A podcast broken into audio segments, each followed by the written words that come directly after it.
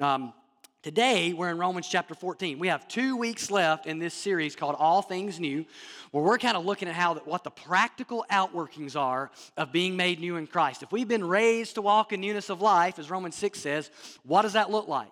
What does it look like to live the transformed life that Paul calls us to in the beginning of this section, Romans chapter 12? So that's what we've been unpacking these weeks and that we'll continue to unpack this week and next week. And this week, we're going to particularly talk about the subject of stewarding our Christian liberty and church unity. Stewarding our Christian liberty, or you might even say our personal convictions, in a way that builds church unity, not tears it apart. So let me ask you something. Have you noticed that Christians do not agree on every issue? Have you noticed that? Yeah, I mean, it, it's, I mean, I, I mean, it, it's just, it's impossible. I mean, whether, and I don't care what denomination, even within, you know, we're a part of a Baptist network, right? And so even within that network, we don't agree on everything, right? We agree on essentials, but we, we don't agree on everything. So even within a local church, we don't agree on everything. I heard, I heard about a, um, a story about a, um, a Baptist guy that got stranded on an island and uh, he, he had been stranded for years. And they, they showed up to pick him up, and they were like, Hey, I see you built a little place over that. What's that? He goes, That's where I live. And they said, well, what's this place over here? He goes, well, that's where I would just go to relax and, and, to, and to get away from home. I'm like, oh, interesting. And they're like, what's, what's this little place over there? He goes, well, that's, that's, that's the church where I go to worship. And they said, well, what's this place over here? He goes, well, that's where I used to worship. We had a church split, and I started a, a new church over here. So um, Christians sometimes have trouble agreeing, even with ourselves, right? So and you know, there are some issues that two people, two Bible believing people, can, can, can have different views on. There are much that we agree on, but some you can attend the same church, you can believe mostly the same things in terms of core biblical truth, but we may decide to live differently on certain issues or in certain areas, make different choices personally, and neither person may be sinning. Neither person. Or both may be sinning, depending on how they're stewarding those decisions. And these, what we call these things, disputable matters. There are some things in the Christian life that are indisputable matters. They're not up for debate, they're not up for discussion. There are other things that are disputable in the sense of you're free, make a choice, okay? In light of wisdom, in light of what God's word teaches you. And in a church, you have all these different viewpoints. And some things we have chapter and verse, and we have these primary issues and Bible issues and areas where the scripture, man, is very clear on. Then there are other areas that scripture may not address or may actually say nothing is wrong with something, but someone else may have an issue with, it because of their personal viewpoint, their past, their conscience may be sensitive about something. So, how do you handle these touchy subjects? How do we steward our convictions about Christian liberty and personal convictions in a church where people may have differing ones? How do we do it in a way that brings unity in the local church, serves one another, and is good for our personal spiritual upbuilding and the upbuilding of others? Well, that's what Paul is unpacking for us in Romans 14. And so, what we're going to do is we're going to read all of Romans 14 because we're not going to be able to cover it all verse by verse. I'm going to give you some big principles for these, for, for these guidelines. But I want us to read it all because to understand the principles, you need to understand. It's pretty clear. it's a very self explanatory chapter. And then at the end, we're going to get a little bit into chapter 15. So, follow along with me. It's on the screen. Romans chapter 14. I'm going to go ahead and read all of it now, verses 1 through 23. Here we go. As for the one who is weak in faith, welcome him but not to quarrel over opinions. One person believes he may eat anything, while the weak person eats only vegetables. Let not the one who eats despise the one who abstains, and let not the one who abstains pass judgment on the one who eats, for God has welcomed him. Who are you to pass judgment on the servant of another? It is before his own master that he stands or falls, and he will be upheld, for the Lord is able to make him stand. Verse 5 One person esteems one day as better than another, while another esteems all days alike. Each one should be fully convinced in his own mind. The one who observes the day observes it in honor of the Lord. The one who eats, eats in honor of the Lord, since he gives thanks to God while the one who abstains, abstains in honor of the Lord and gives thanks to God. For none of us lives to himself, and none of us dies to himself. For if we live, we live to the Lord. And if we die, we die to the Lord. So then, whether we live or whether we die, we are the Lord's. For to this end, Christ died and lived again, that he might be Lord, both of the dead and of the living. Verse 10 Why do you pass judgment on your brother? Or you, why do you despise your brother? For we will all stand before the judgment seat of God. For as it, for as it is written, for it is written, as I live, says the Lord, every knee shall bow to me, and every tongue shall confess to God. So then, each of us will give an account of himself to God. Therefore, let us not pass judgment on one another any longer, but rather decide never to put a stumbling block or hindrance in the way of a brother. I know and am persuaded in the Lord Jesus that nothing is unclean in itself, but it is unclean for anyone who thinks it's unclean. For if your brother is grieved by what you eat, you are no longer walking in love. By what you eat, do not destroy the one for whom Christ died. So do not let what you regard as good be spoken of as evil. For the kingdom of God is not a matter of eating and drinking, but of righteousness and peace and joy in the Holy Spirit. Whoever thus serves Christ is acceptable to God and approved by men. So then, let us pursue what makes for peace and for mutual upbuilding. Verse 20. Do not, for the sake of food, destroy the work of God. Everything is indeed clean, but it is wrong for anyone to make another stumble by what he eats. It is good not to eat meat or drink wine or do anything that causes your brother to stumble. The faith that you have, keep between yourself and God. Blessed is the one who has no reason to pass judgment on himself for what he approves. But whoever has doubts is condemned if he eats because the eating is not from faith, for whatever does not proceed from faith is sin. So, some principles that before we get into the principles, understand the passage. What is Paul dealing with here? Well, what he is dealing with in this passage is, is, is not indisputable matters, as we said. It's disputable matters. For instance, if the Bible says something is a sin, it is a sin. You cannot be free in Christ to have an affair to cheat on your taxes, to slander your neighbor, or to rob a grocery store. You can't say, Well, Pastor, I have this personal conviction that more is always better, and that's why I'm polygamous. Uh, it doesn't work that way, right? You can't do that. Some things are black and white. We don't get the color gray, what God has clearly spoken to and said is black and white. Now, some things are a matter of personal conviction and are not scriptural commands. Not everything is the main thing, also. Not everything is as big a deal as you think it is or as I think it is. It's okay to have different opinions and different convictions on stuff. It's okay if your neighbor and you live differently on some matters. We're going to get into what some of those matters may be in just a moment, including the matters they dealt with. So let's go there. what are the examples that they had in Rome? Because Paul wrote this to a real church struggling with real issues. Now, Rome was largely a Gentile church, right? Non Jewish church, but they did have a presence of Jewish Christians within that church who were kind of the minority presence within that church. And he gives three examples within chapter 14 of things that were being struggled with and fought over and quarreled over and different opinions. One was eating meat, one was observing religious days, and one was drinking wine. All right, those were the three areas. And it seems that the issue was due to Gentile believers mixing with some Jewish Christians, and the Jewish Christians had more sensitive consciences and were and were just had different opinions on some of these things. Now, Paul clearly here is siding with the what he calls the strong in the text. We'll talk about what that means in a minute. But some of the Jewish Christians still had trouble with these things due to their background. They thought, well, was that meat offered to an idol? Did it touch any pork when they were preparing it? Is it kosher? Oh, it's pork. Oh, well, can I eat that? I don't know.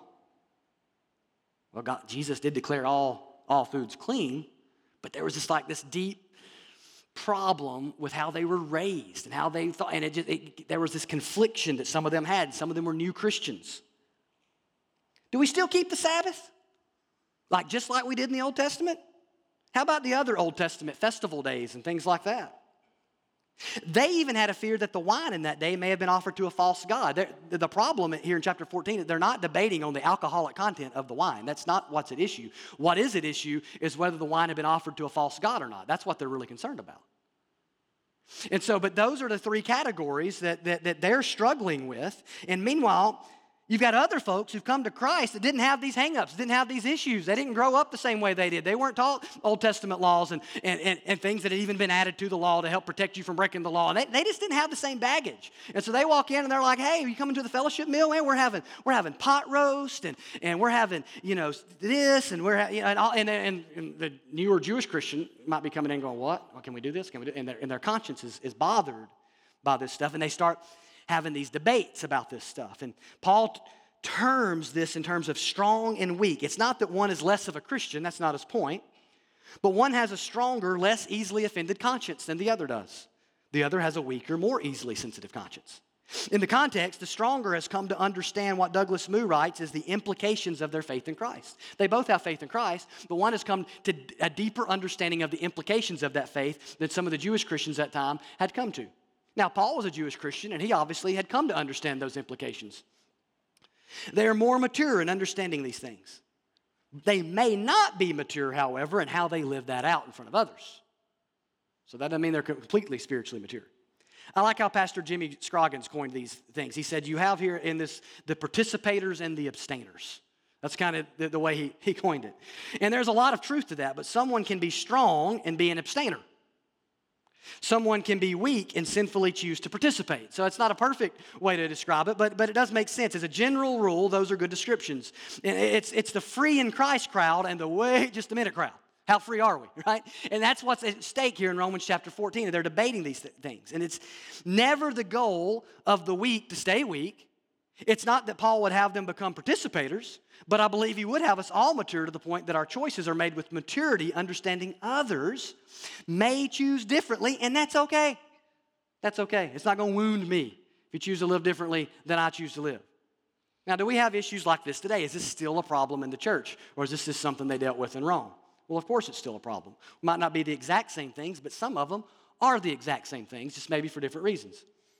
So there are issues that are not really issues of sin, but rather issues of personal conviction. So let me give you a few examples. Let's start with the dietary, since that's what the text deals with. Eating meat was an issue then. By the way, it is for some now.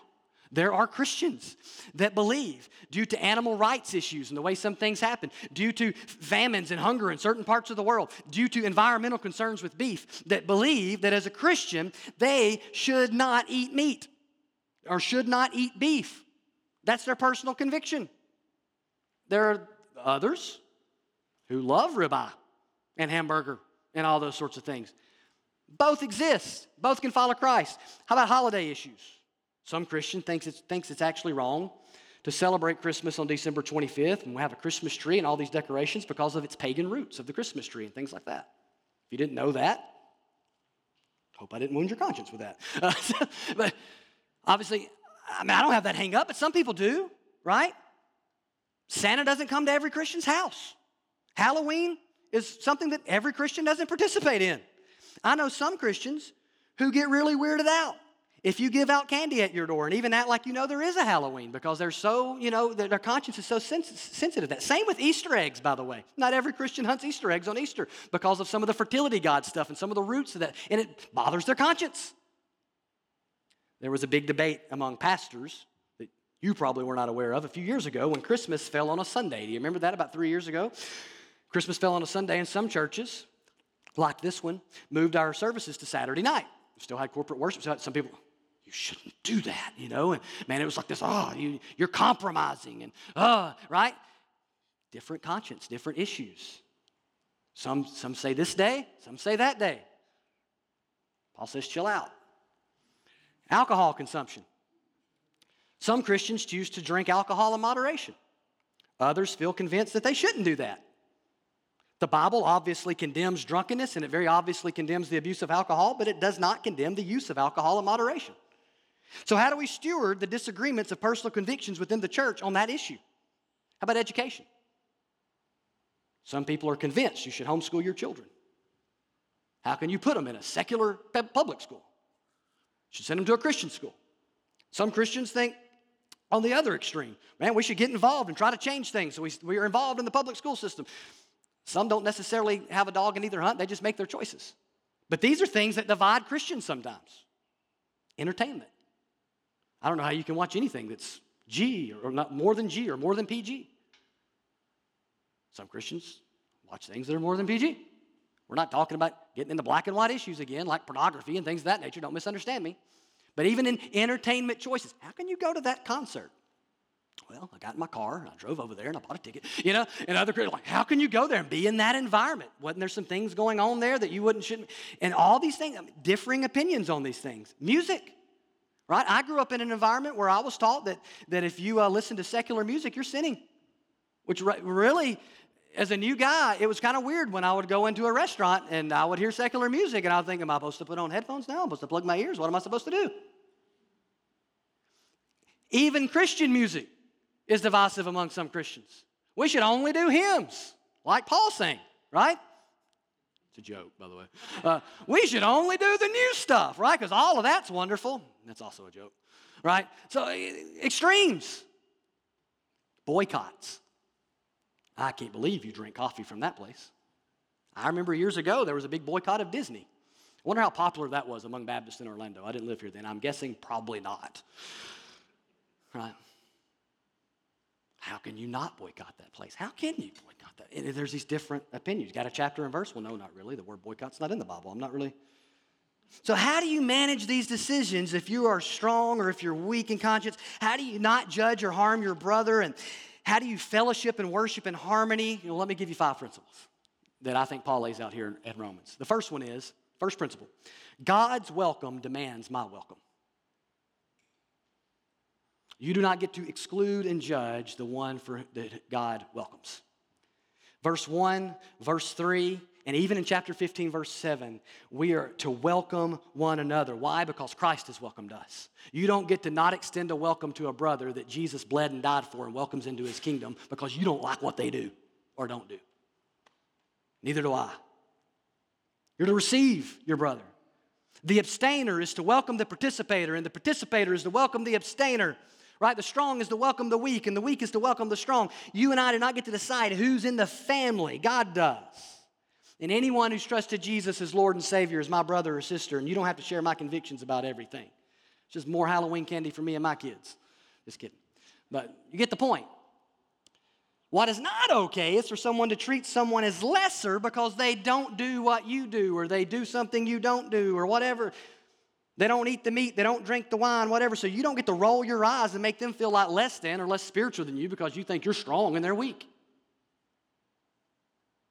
That's not okay either. What is not okay is what Paul lays out here for us to put up walls and barriers that prevents us from welcoming people who are in the same family that we're in, the family of God. Right? A big part of Paul's point in this chapter is mind your own business. Bottom line. Bottom line. Mind your own business. Stop judging, harassing, condemning your brother. You welcome who Christ has welcomed. My kids walk into the room, and I've got me and Chrissy, let's say we've invited a couple over. We're watching a football game together or something. The kids are in the back and they're playing a game or doing something. They come out and they see we've got company, and they come in and they go, You're sitting in my spot, and I want to watch PJ Mask. And I, you know, get out of my, you know. I'd say, First of all, you're not in charge. Secondly, these are our guests, right? So we have welcomed them into our home, so you get to welcome them into our home. Thirdly, meet me in your room.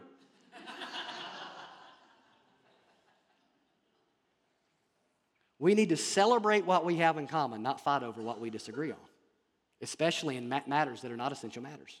Celebrate your commonality in Christ, stop debating your differences. Celebrate matters of eternal significance, don't be divided over matters of less significance. Celebrate what God has done in Christ. Don't be obsessed over what your brother does or doesn't do. Mind your business. You welcome who? God's welcome of them demands your welcome of them in Christ. Number two, Jesus is Lord, not me. That is a big point of the first half of this.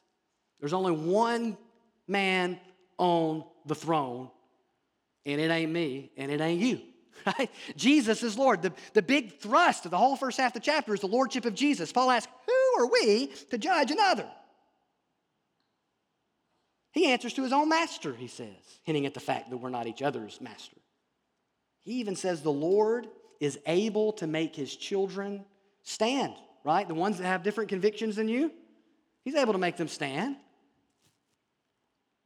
God's sovereign in their life, just like he's sovereign in yours. Verse 6 Paul's point, whether you are a participator or abstainer, whether you're strong or weak, however you want to term it, whether you, well, no matter where you're at on this in your conscience, you are to do what you do as unto the Lord. You do it in honor of the Lord. You do it with giving thanks to the Lord. So the meat eater eats their meat with a thankful heart to the glory of God, and the vegetarian can do the same thing.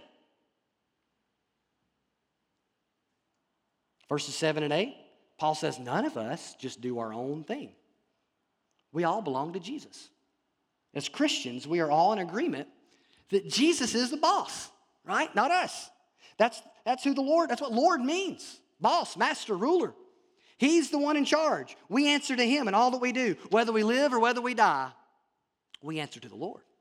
We're accountable to Him in life, and we will give an account to Him in death. In verse 9, what does, he point, what does he point out there? Christ died for what? He died that He might be Lord of both the dead and the living. Now, listen to me. It is anti gospel to act as your own Lord or as Lord of another. You did not die for your sins or anyone else's sins, Jesus did. So it is affront to the gospel for me to act like I'm your Lord and make personal decisions for you, or do you act like you're mine, or for me to act like I don't have a Lord that I'm going to give an account to. Jesus is the one on the throne. Verses 10 and 12, he says, So, so why would you even pass judgment? Why sit and nitpick your brother? He's going to give an account to God, and you will too. Jesus is the one everyone's going to bow to and confess to, not us or our ideologies or our viewpoints. So he does a couple of things in this section on lordship. The first one, he reminds us that we personally belong to Jesus. And don't miss that. Whatever action you take, whatever decision you make, is before the eyes of Jesus. And if you're a Christian, your whole life and every decision are to be made with the understanding that you are not your own. There are some things that Jesus' word, the Bible, clearly tells us are sinful. And you don't get to do that to the glory of God or with thanksgiving in your heart. Right? You can't get drunk, have an affair, look at pornography, gossip, slander, be hateful or bully, and all that in a way that honors the Lord. Can't happen. But in the non essentials, in the areas of Christian liberty and conscience, whatever you do is to be done in such a way as to seek to honor the Lord and with a grateful heart. Whatever it is, there's no time out from that. There's no vacation from honoring God. There's no vacation from living like Jesus is Lord, where you get to get away and kind of be like, I just kind of, woo, you know, send it up. And then, you know, no, everything is done with the idea that Jesus is my boss and I'm trying to bring glory to Jesus. Now, the other big idea is he reminds us that they, who's they? Everybody, not you. Everybody on the other side of your conviction and your personal belief, they belong to Jesus too. And the person who has a different conviction than you on a disputable matter are going to answer to Jesus. They belong to Jesus. And just because you think it's wrong for you to eat the ribeye doesn't mean that they can't eat ribeye unto the Lord. They belong to Jesus, not me, not you. I used to watch the show on television called The Office. Ever seen The Office? Real popular comedy, one of the more popular comedies that's ever been on TV. One of my favorite characters on the show was a guy named Dwight Schrute. All right? Dwight Schrute was the assistant to the manager. But he always introduced himself and carried himself like he was the assistant manager, right? And that was part of the comedy of this show. And so he would go around, he would act like he had this authority he didn't have. Like, and I'm the assistant manager, and the manager, Michael Scott, would always have to, you're the assistant to the manager, right? You're here to like serve me, not to go around acting like you are me. A lot of Christians have a little Dwight Schruteism in them. And we, we walk around, right, like we're like Jesus' enforcer of our personal viewpoints, right? And so, and that's not what we're called to do. We're not assistant lords, right? We're here to serve the Lord and others. We're not, we're not here to act like we're Him. So, if I could summarize the second point, it would be this stop trying to be Jesus. Don't try to be Jesus. And we're all tempted to try to do this in some way because we care so much about what we believe and what we think is right on issues that maybe the scriptures don't speak as clearly to, or maybe the script people have different interpretations than we do, and, and they're not matters uh, that are essential, but they're matters where Christians can have disagreements on. Stop trying to be Lord here. Don't try to be the judge. By all means, if you see your brother in sin, lovingly confront them. But if differing with you on a personal conviction is not a sin, so assume the best of your brother. And let's get over it and move on, right? Third principle I should seek to build up and not tear down.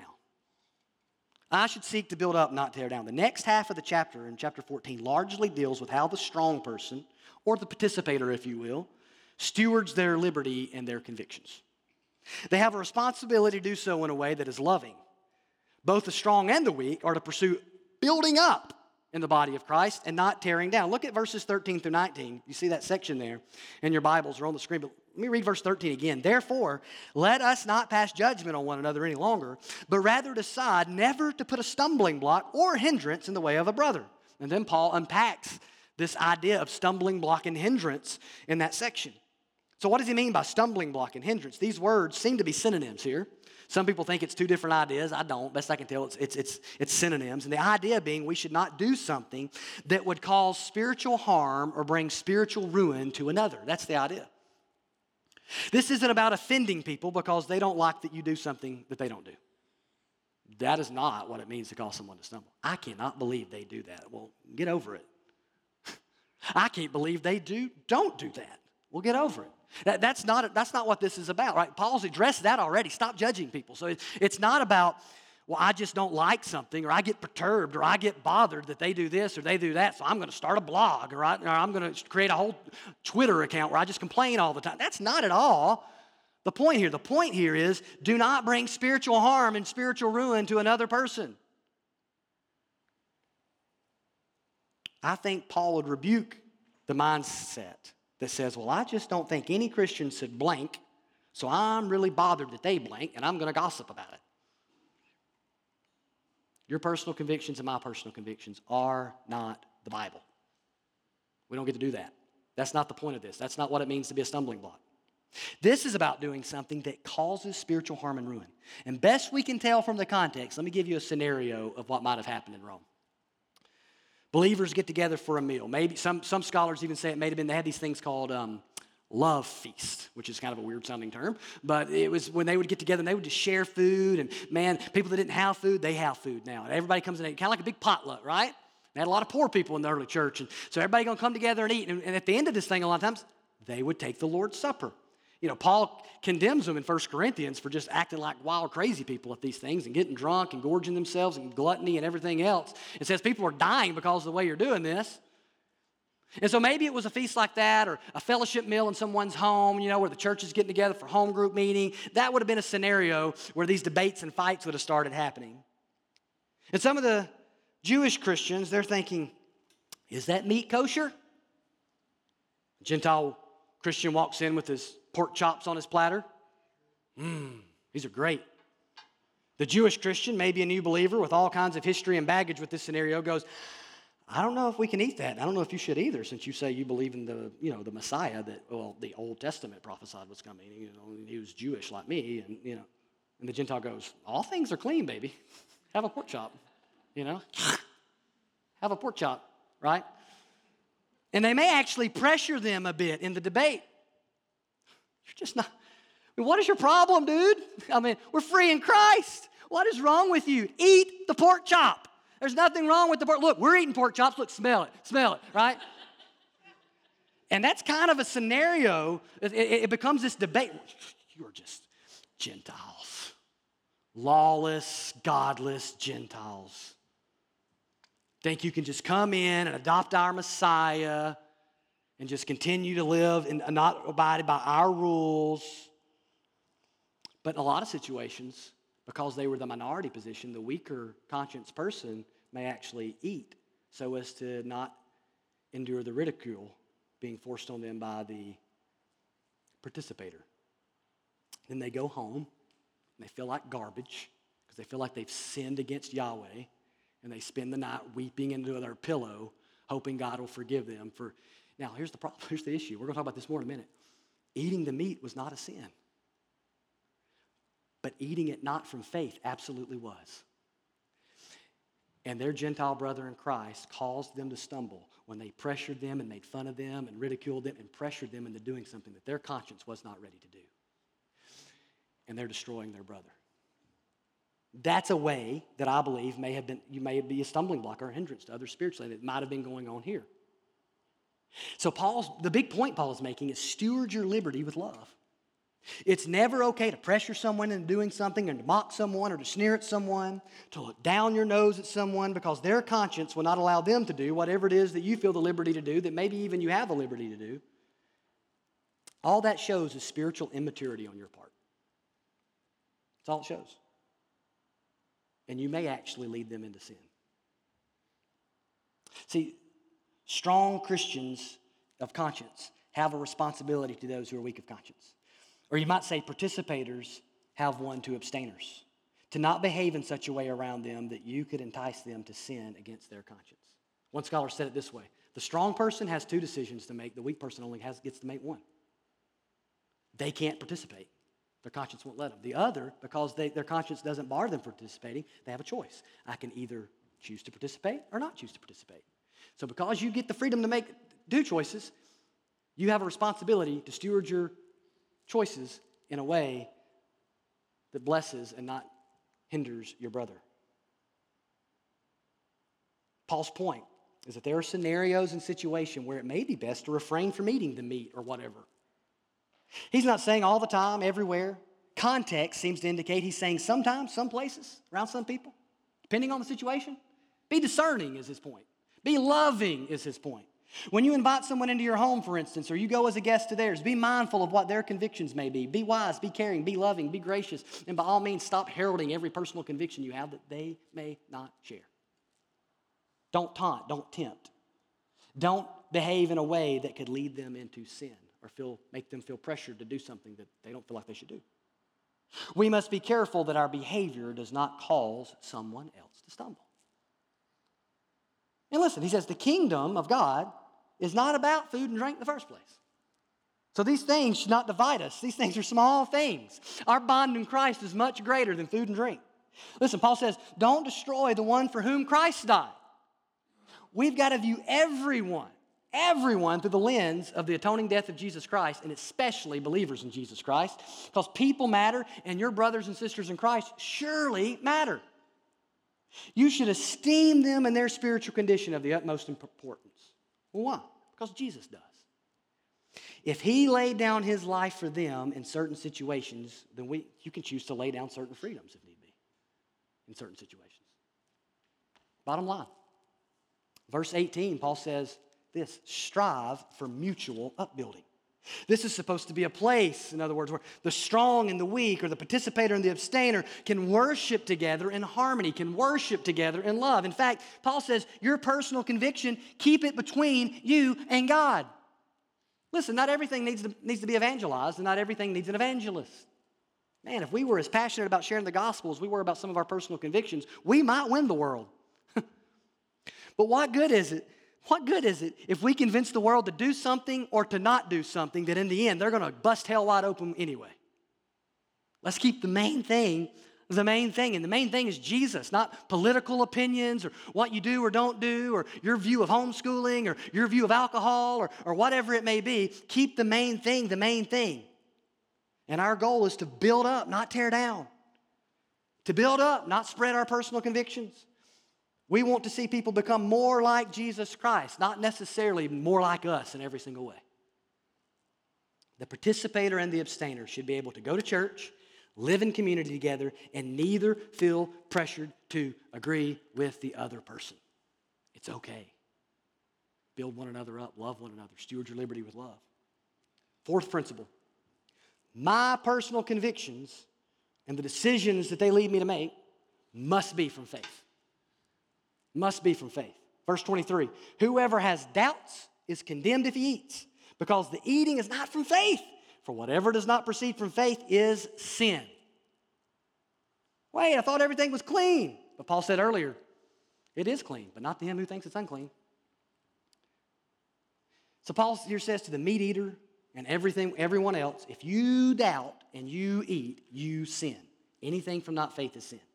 So let me explain it like this. I like how Pastor J.D. Greear termed this once. He called it doing something from a heart of rebellion. So, in other words, I'm in a situation and I'm thinking about engaging in certain activity, whatever it may be, and you can use any from the list that we've already talked about this morning. And I'm thinking engaging it, but in my heart, I'm not convinced that it's okay to do that. In fact, I'm just not sold. I mean, just kind of, my conscience says, I don't know. I don't know if I should do that. I don't know if they should do that. I don't know if this is, I'm not sure if, this, if God is pleased with it. And I go, everybody else is doing it. You know, I don't want to look weird, so I'll do it. I sin. Even if the activity itself wasn't sinful, because I did it with a heart of rebellion. I did it with a heart that says, God might not be for this, but I'm going to be in this scenario. That's rebellion. That's the heart of rebellion. That's what Jesus has redeemed us from. So it's not that the activity itself was sinful, it was the way we, the person engaged in it. So you have, to, you have to be convinced in your mind. Paul says you need to be convinced in your mind, and it has to be from a position of faith and in Christ and understanding, and, and, and be, you just need to be fully convinced. See, your conscience does matter for your personal decisions. It doesn't matter for everybody else's, but it does matter for yours. God doesn't want you violating your conscience. It can lead to a seared conscience. If in your heart you feel you shouldn't do whatever it may be, even though the Bible might even permit it or is silent on it or whatever, or it's a debatable matter, you should not do that thing.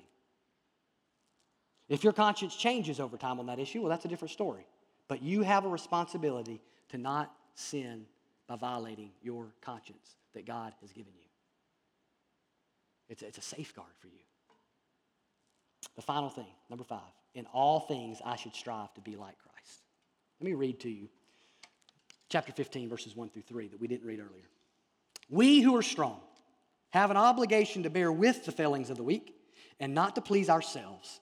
Let each of us please his neighbor for his good to build him up. For Christ did not please himself, but as it is written, the reproaches of those who reproached you fell on me. Paul's point here is that the spirit and the attitude of Jesus is to invade and pervade the church.